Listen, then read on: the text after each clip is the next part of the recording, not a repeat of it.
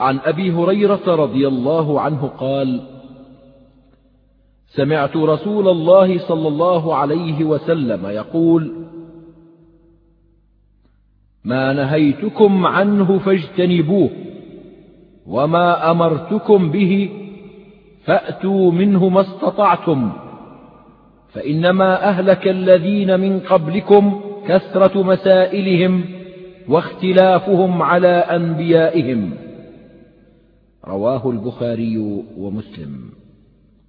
هذا الحديث بهذا اللفظ خرجه مسلم وحده من رواية الزهري عن سعيد بن المسيب وأبي سلمة.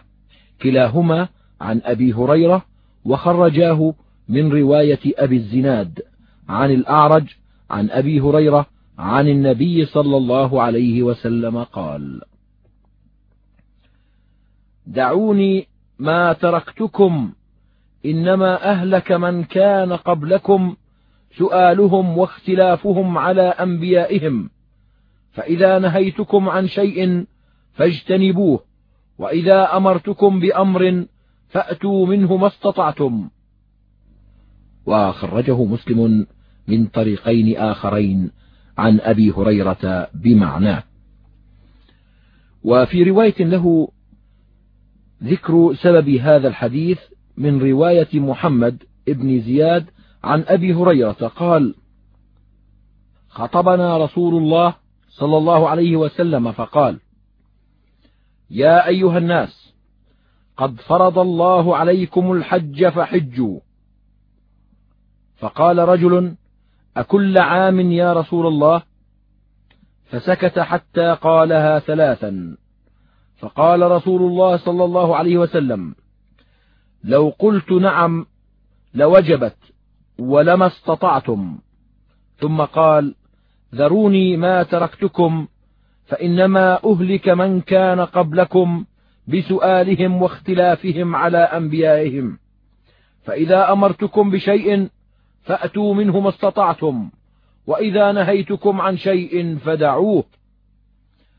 وخرجه الدار قطني من وجه آخر مختصرا وقال فيه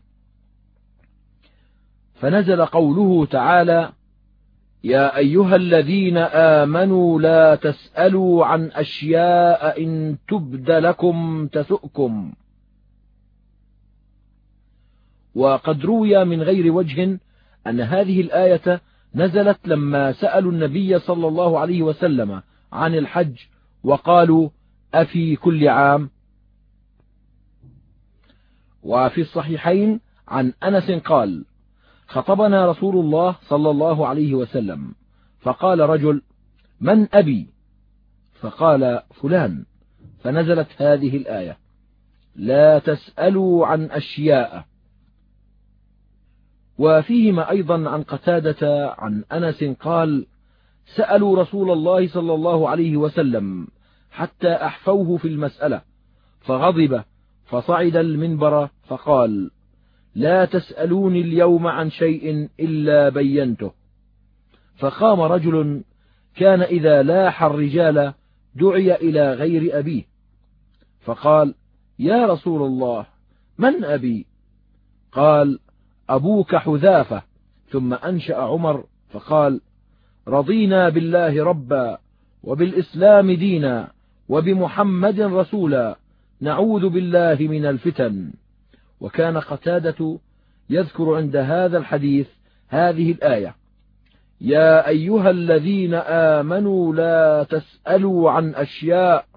وفي صحيح البخاري عن ابن عباس قال كان قوم يسألون رسول الله صلى الله عليه وسلم استهزاء فيقول الرجل من أبي؟ ويقول الرجل تضل ناقته. أين ناقتي؟ فأنزل الله هذه الآية.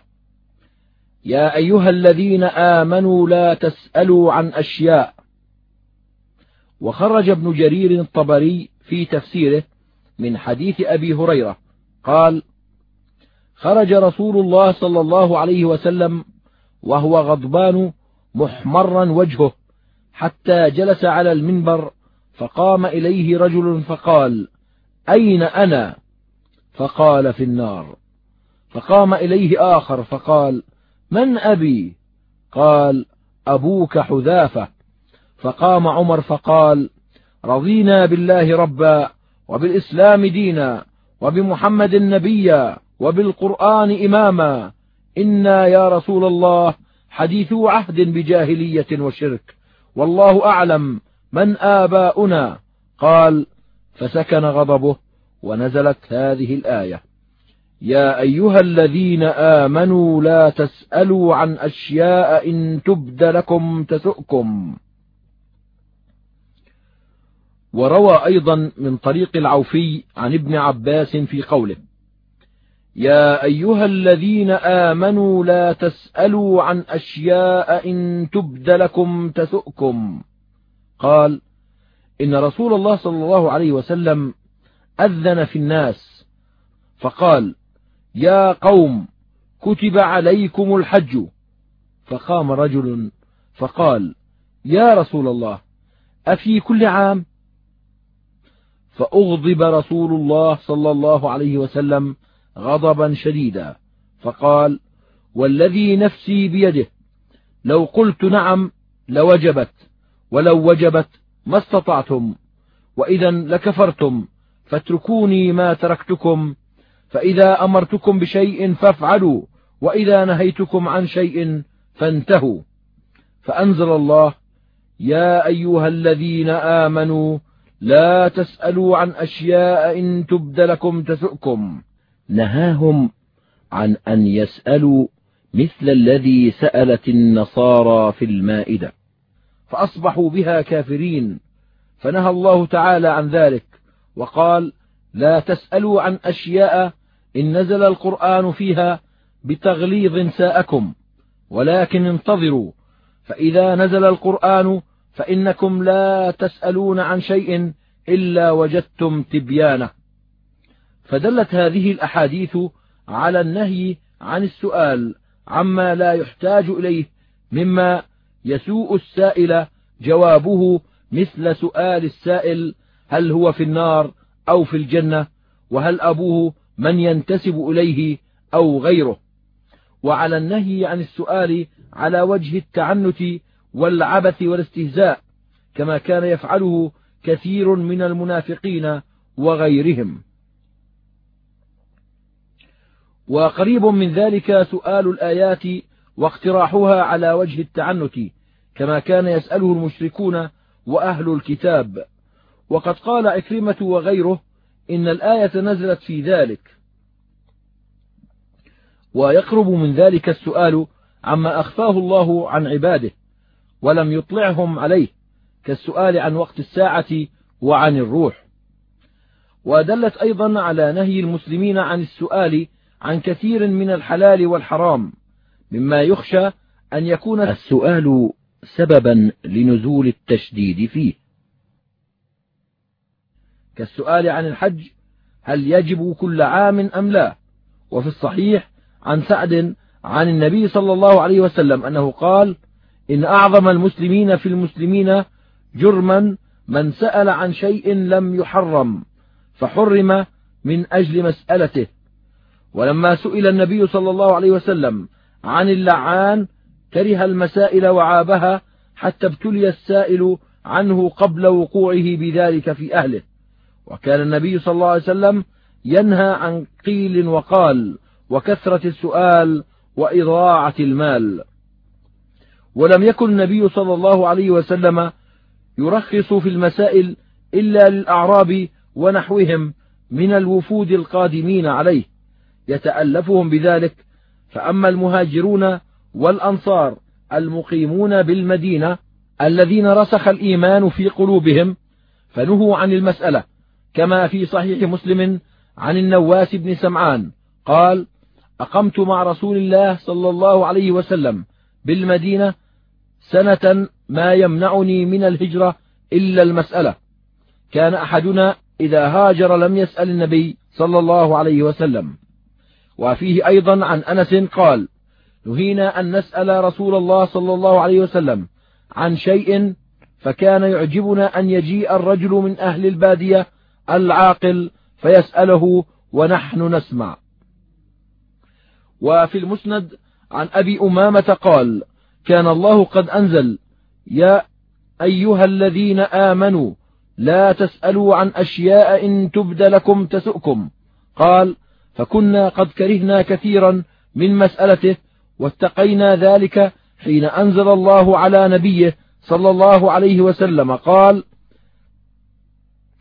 فأتينا أعرابيا فرشوناه بردا ثم قلنا له سل النبي صلى الله عليه وسلم وذكر حديثا.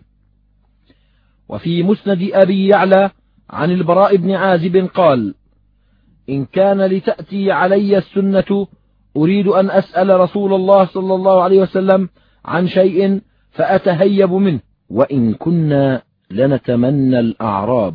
وفي مسند البزار عن ابن عباس قال ما رأيت قوما خيرا من أصحاب محمد صلى الله عليه وسلم.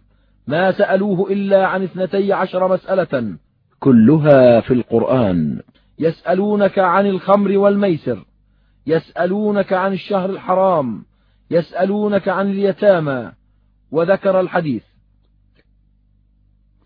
وقد كان أصحاب النبي صلى الله عليه وسلم أحيانا يسألونه عن حكم حوادث قبل وقوعها لكن للعمل بها عند وقوعها كما قالوا له إنا لاقوا العدو غدا وليس معنا مدى أفنذبح بالقصب وسألوه عن الأمراء الذين أخبر عنهم بعده وعن طاعتهم وقتالهم وسأله حذيفة عن الفتن وما يصنع فيها.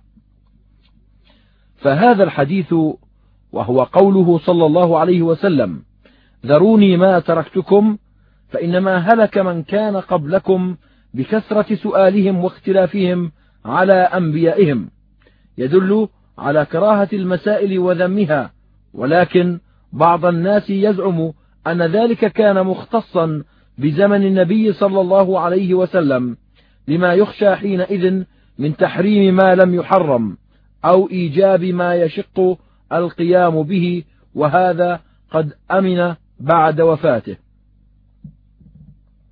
ولكن ليس هذا وحده هو سبب كراهة المسائل بل هو سبب آخر وهو الذي أشار إليه ابن عباس في كلامه الذي ذكرنا بقوله ولكن انتظروا فإذا نزل القرآن فإنكم لا تسألون عن شيء إلا وجدتم تبيانه. ومعنى هذا أن جميع ما يحتاج إليه المسلمون في دينهم لا بد أن يبينه الله في كتابه العزيز ويبلغ ذلك رسوله عنه. فلا حاجة بعد هذا لأحد في السؤال فإن الله تعالى أعلم بمصالح عباده منهم. فما كان فيه هدايتهم ونفعهم فإن الله لا بد أن يبينه لهم ابتداء من غير سؤال كما قال يبين الله لكم أن تضلوا. وحينئذ فلا حاجة إلى السؤال عن شيء ولا سيما قبل وقوعه والحاجة إليه. وإنما الحاجة المهمة إلى فهم ما أخبر الله به ورسوله ثم اتباع ذلك والعمل به.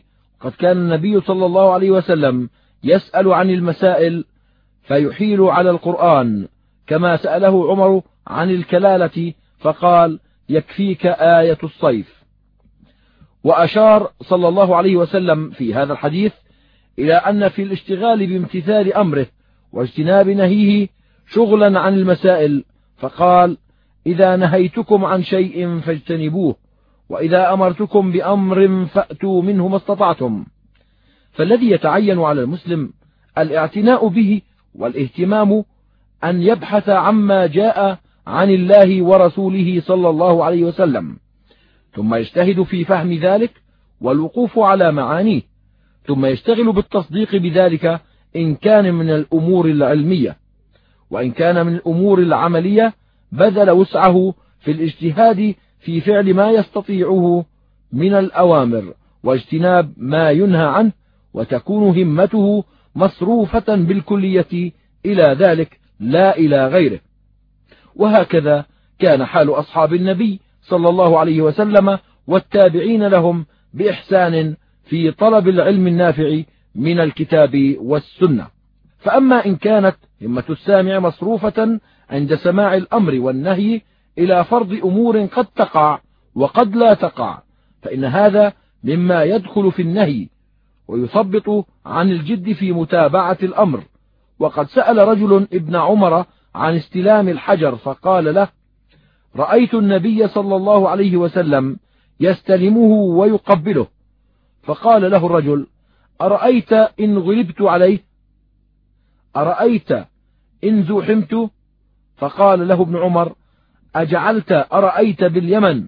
رأيت النبي صلى الله عليه وسلم يستلمه ويقبله. خرجه الترمذي.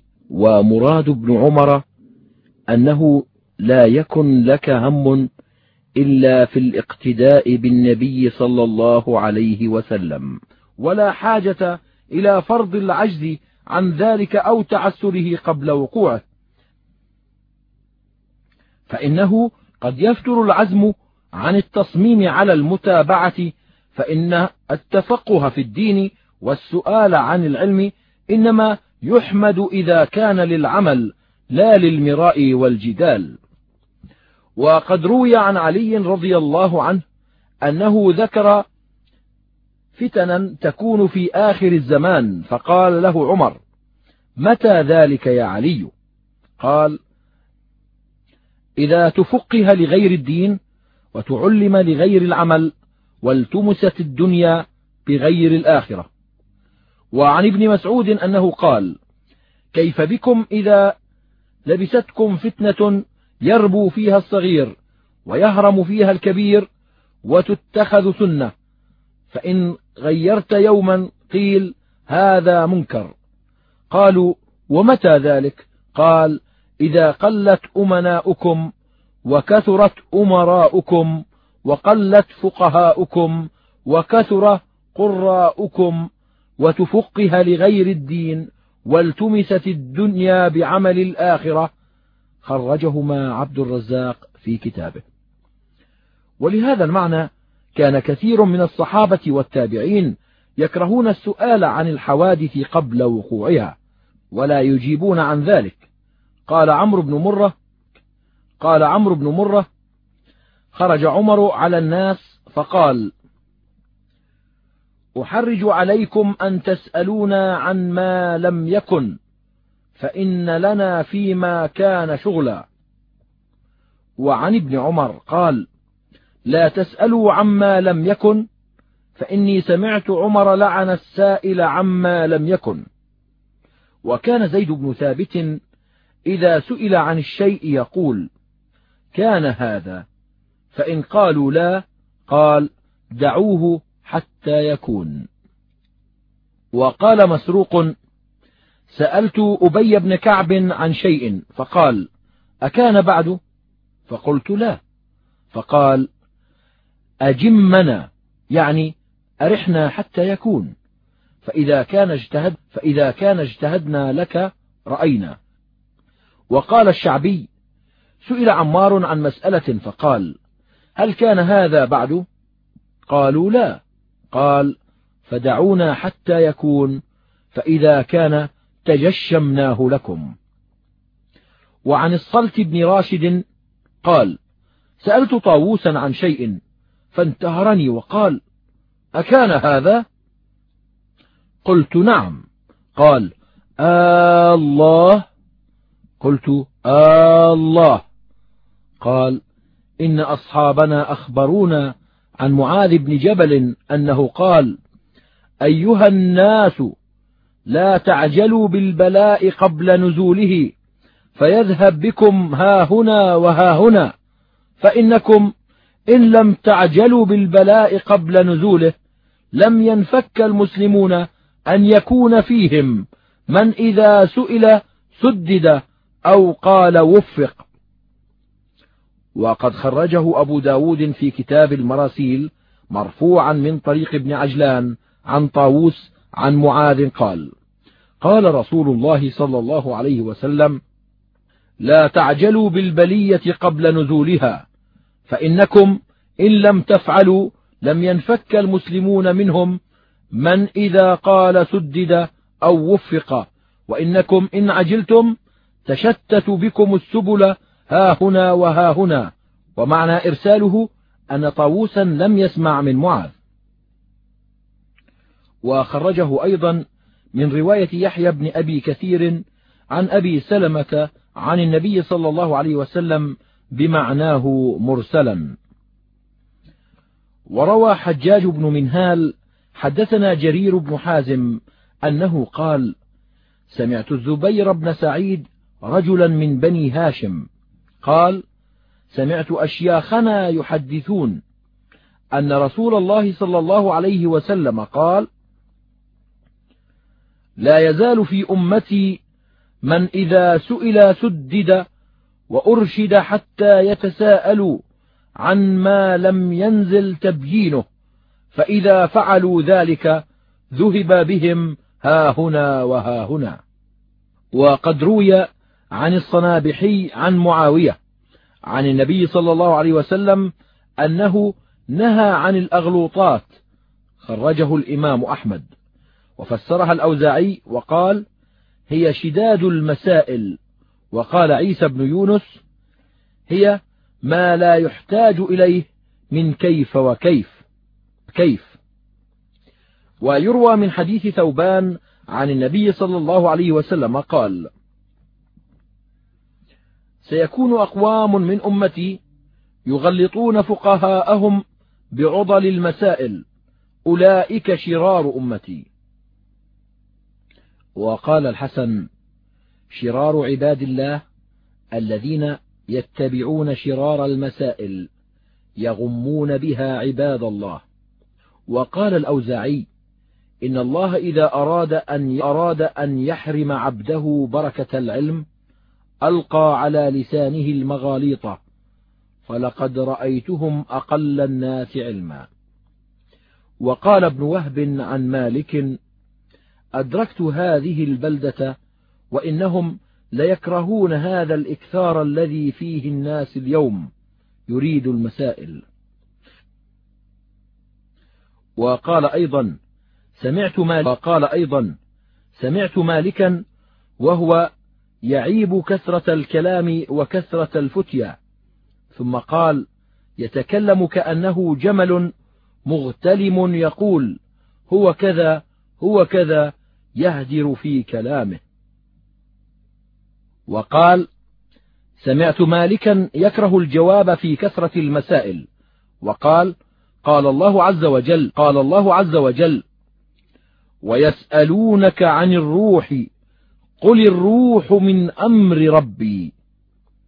فلم يأته في ذلك جواب. وكان مالك يكره المجادلة عن السنن أيضا.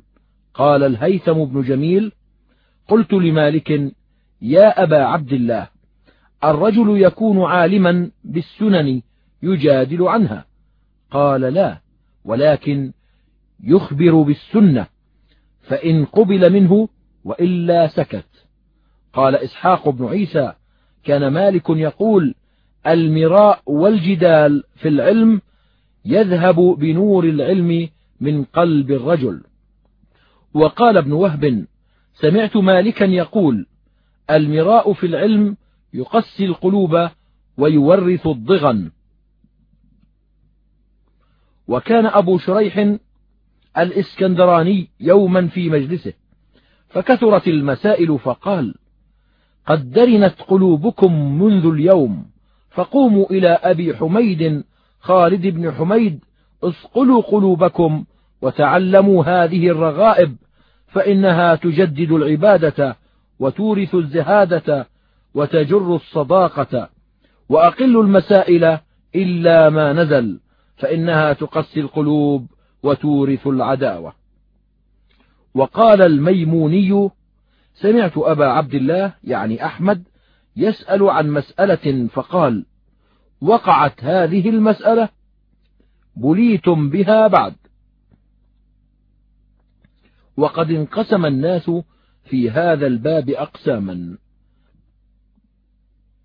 فمن أتباع أهل الحديث من سد باب المسائل حتى قل فقهه وعلمه. بحدود ما أنزل الله على رسوله وصار حامل فقه غير فقيه. ومن فقهاء أهل الرأي من توسع في توليد المسائل قبل وقوعها ما يقع في العادة منها وما لا يقع. واشتغلوا بتكلف الجواب عن ذلك وكثرة الخصومات فيه والجدال عليه حتى يتولد من ذلك افتراق القلوب.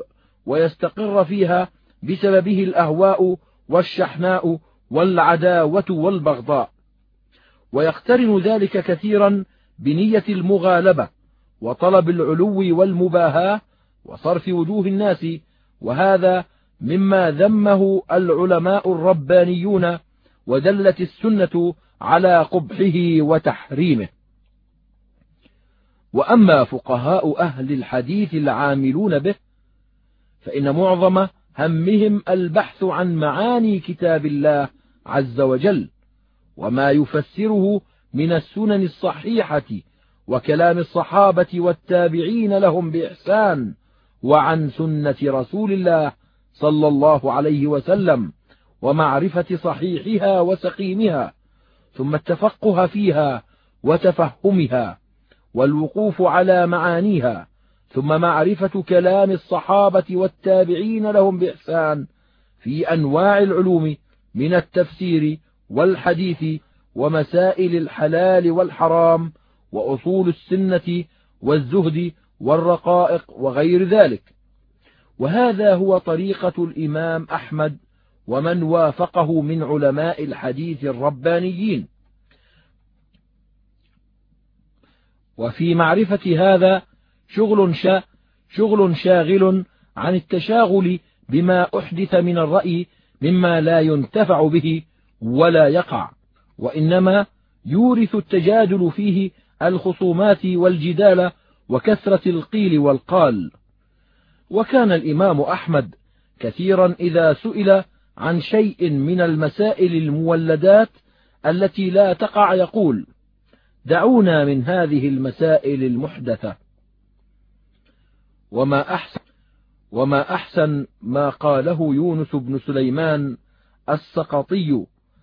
نظرت في الأمر فإذا هو الحديث والرأي فوجدت في الحديث ذكر الرب عز وجل وربويته وإجلاله وعظمته وذكر العرش وصفة الجنة والنار وذكر النبيين والمرسلين والحلال والحرام والحث على صلة الأرحام وجماع الخير فيه ونظرت في الرأي فإذا فيه المكر والغدر والحيل وقطيعة الأرحام وجماع الشر فيه. وقال أحمد بن شبويه من أراد علم القبر فعليه بالآثار ومن أراد علم الخبز فعليه بالرأي. ومن سلك طريقة طلب العلم على ما ذكرناه تمكن من فهم جواب الحوادث الواقعة غالبا لأن أصولها توجد في تلك الأصول المشار إليها.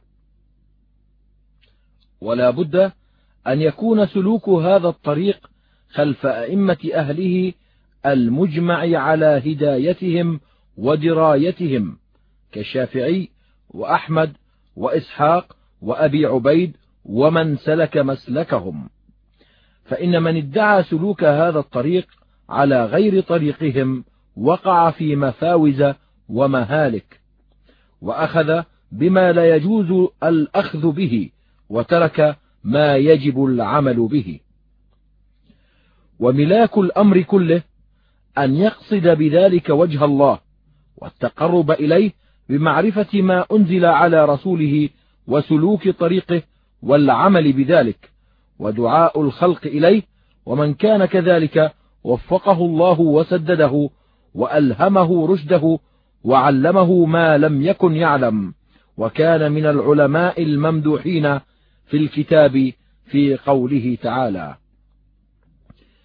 إنما يخشى الله من عباده العلماء. ومن الراسخين في العلم فقد خرج ابن أبي حاتم في تفسيره من حديث أبي الدرداء أن رسول الله صلى الله عليه وسلم سئل عن الراسخين في العلم فقال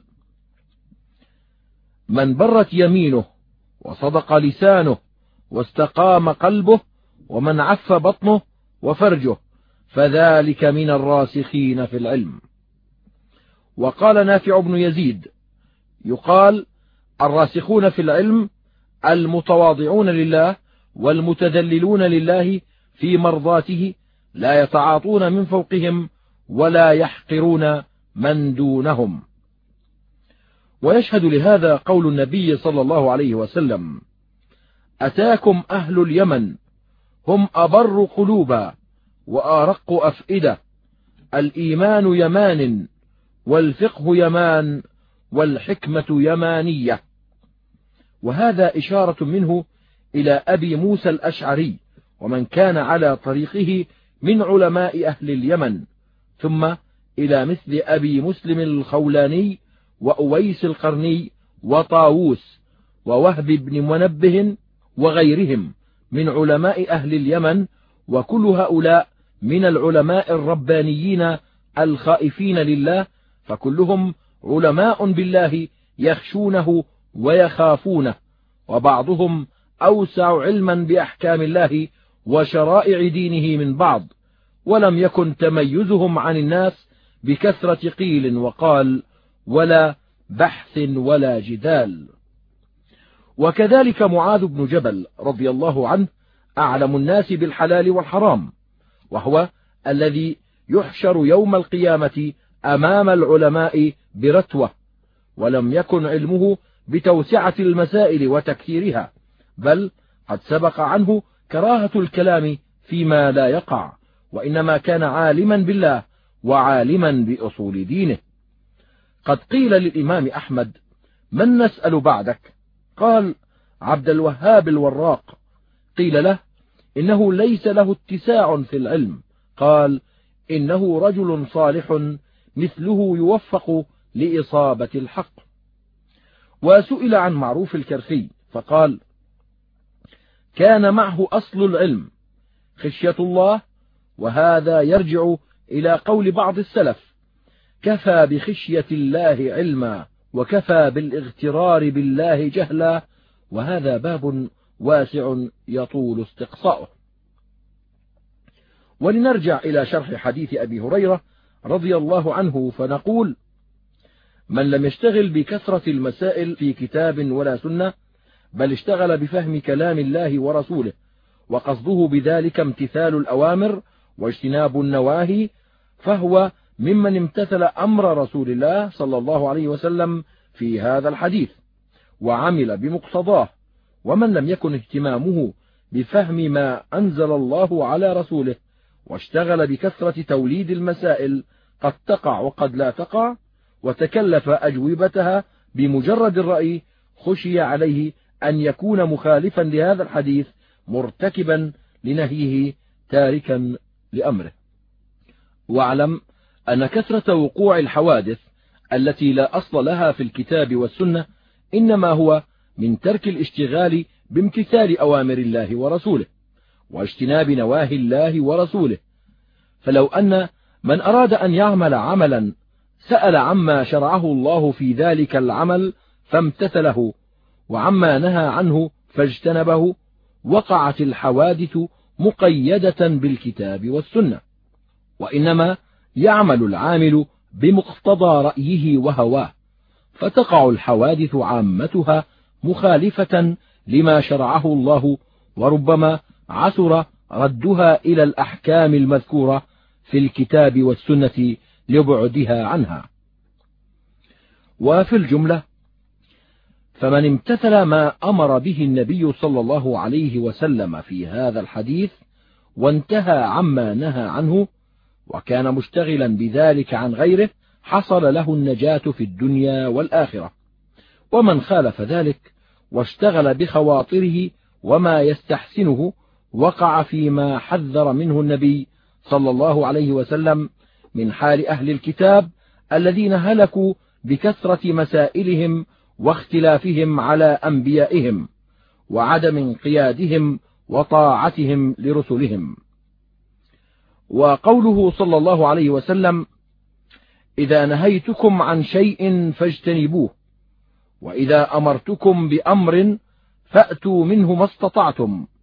قال بعض العلماء هذا يؤخذ منه أن النهي أشد من الأمر لأن النهي لم يرخص في ارتكاب شيء منه والأمر قيد بحسب الاستطاعة وروي هذا عن الإمام أحمد. ويشبه هذا قول بعضهم أعمال البر يعملها البر والفاجر وأما المعاصي فلا يتركها إلا صديق. وروي عن أبي هريرة عن النبي صلى الله عليه وسلم قال له اتق المحارم تكن أعبد الناس. وقالت عائشة رضي الله عنها من سره أن يسبق الدائب المجتهد فليكف عن الذنوب وروي عنها مرفوعا.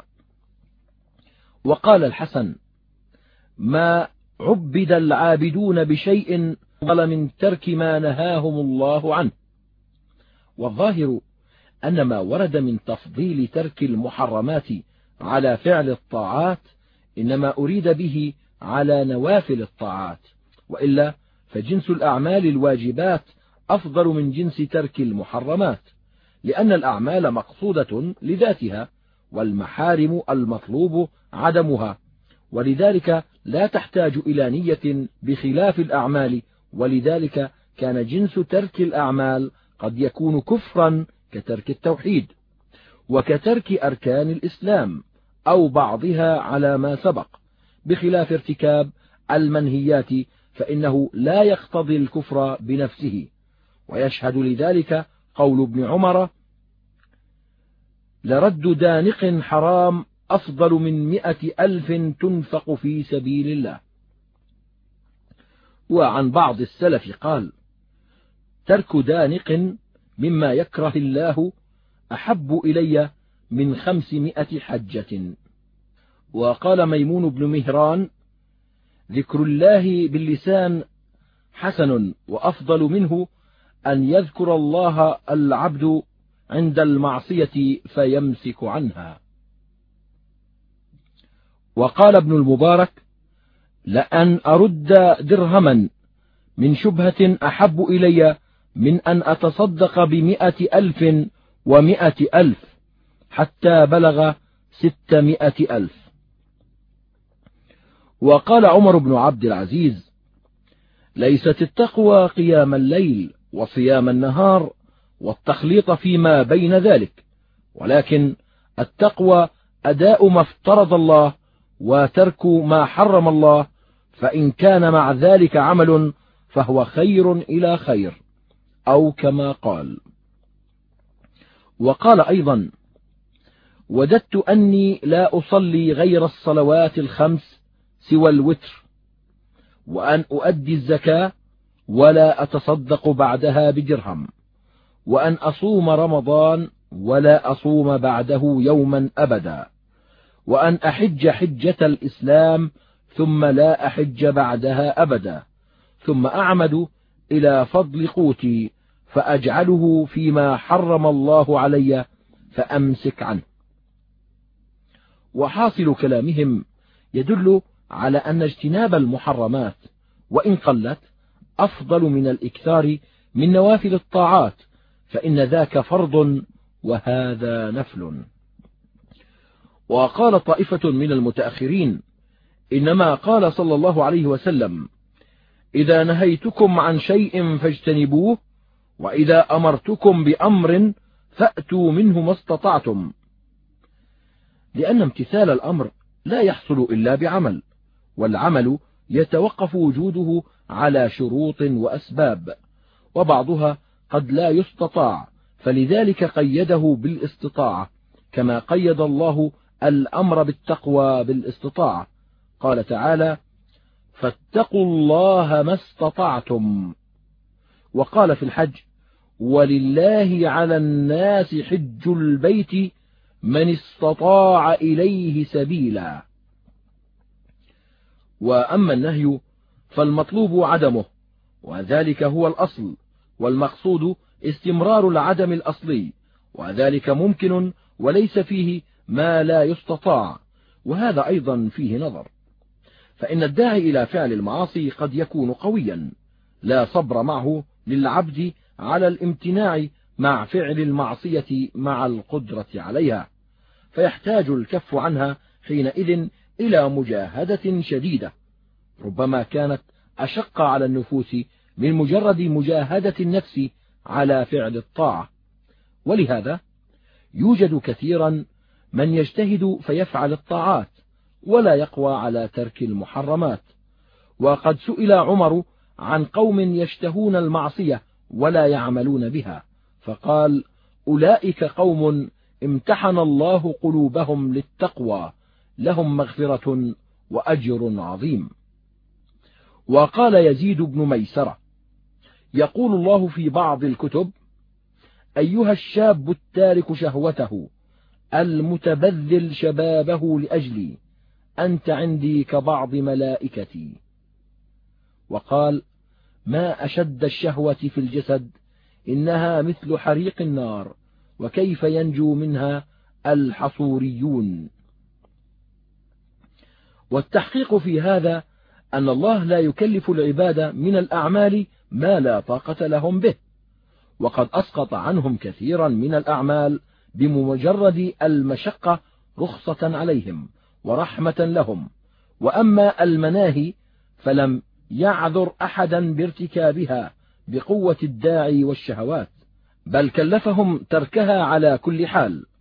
وأن ما أباح أن يتناول من المطاعم المحرمة عند الضرورة ما تبقى معه الحياة لا لأجل التلذذ والشهوة.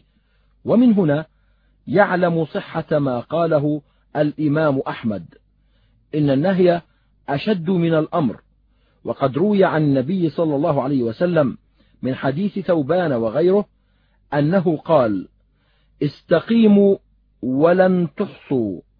يعني لن تقدروا على الاستقامة كلها. وروى الحكم بن حزن الكلفي قال وفدت إلى رسول الله صلى الله عليه وسلم فشهدت معه الجمعة فقام رسول الله صلى الله عليه وسلم متوكئا على عصا أو قوس. فحمد الله وأثنى عليه بكلمات خفيفات طيبات مباركات. ثم قال أيها الناس إنكم لن تطيقوا أو لن تفعلوا كل ما أمرتكم به ولكن سددوا وأبشروا. خرجه الإمام أحمد وأبو داود. وفي قوله صلى الله عليه وسلم إذا أمرتكم بأمر فأتوا منه ما استطعتم دليل على أن من عجز عن فعل المأمور به كله وقدر على بعضه فإنه يأتي بما أمكنه منه وهذا مضطرد في مسائل.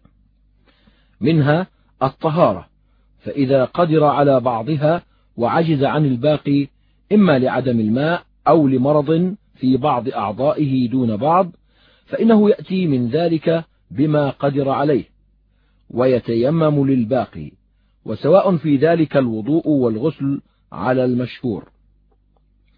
ومنها الصلاة فمن عجز عن فعل الفريضة قائما صلى قاعدا فإن عجز صلى مضطجعا. وفي صحيح البخاري عن عمران بن حسين أن النبي صلى الله عليه وسلم قال صل قائما فإن لم تستطع فقاعدا فإن لم تستطع فعلى جنب. ولو عجز ولو عجز عن ذلك كله أومأ بطرفه وصلى بنيته ولم تسقط عنه الصلاة على المشهور.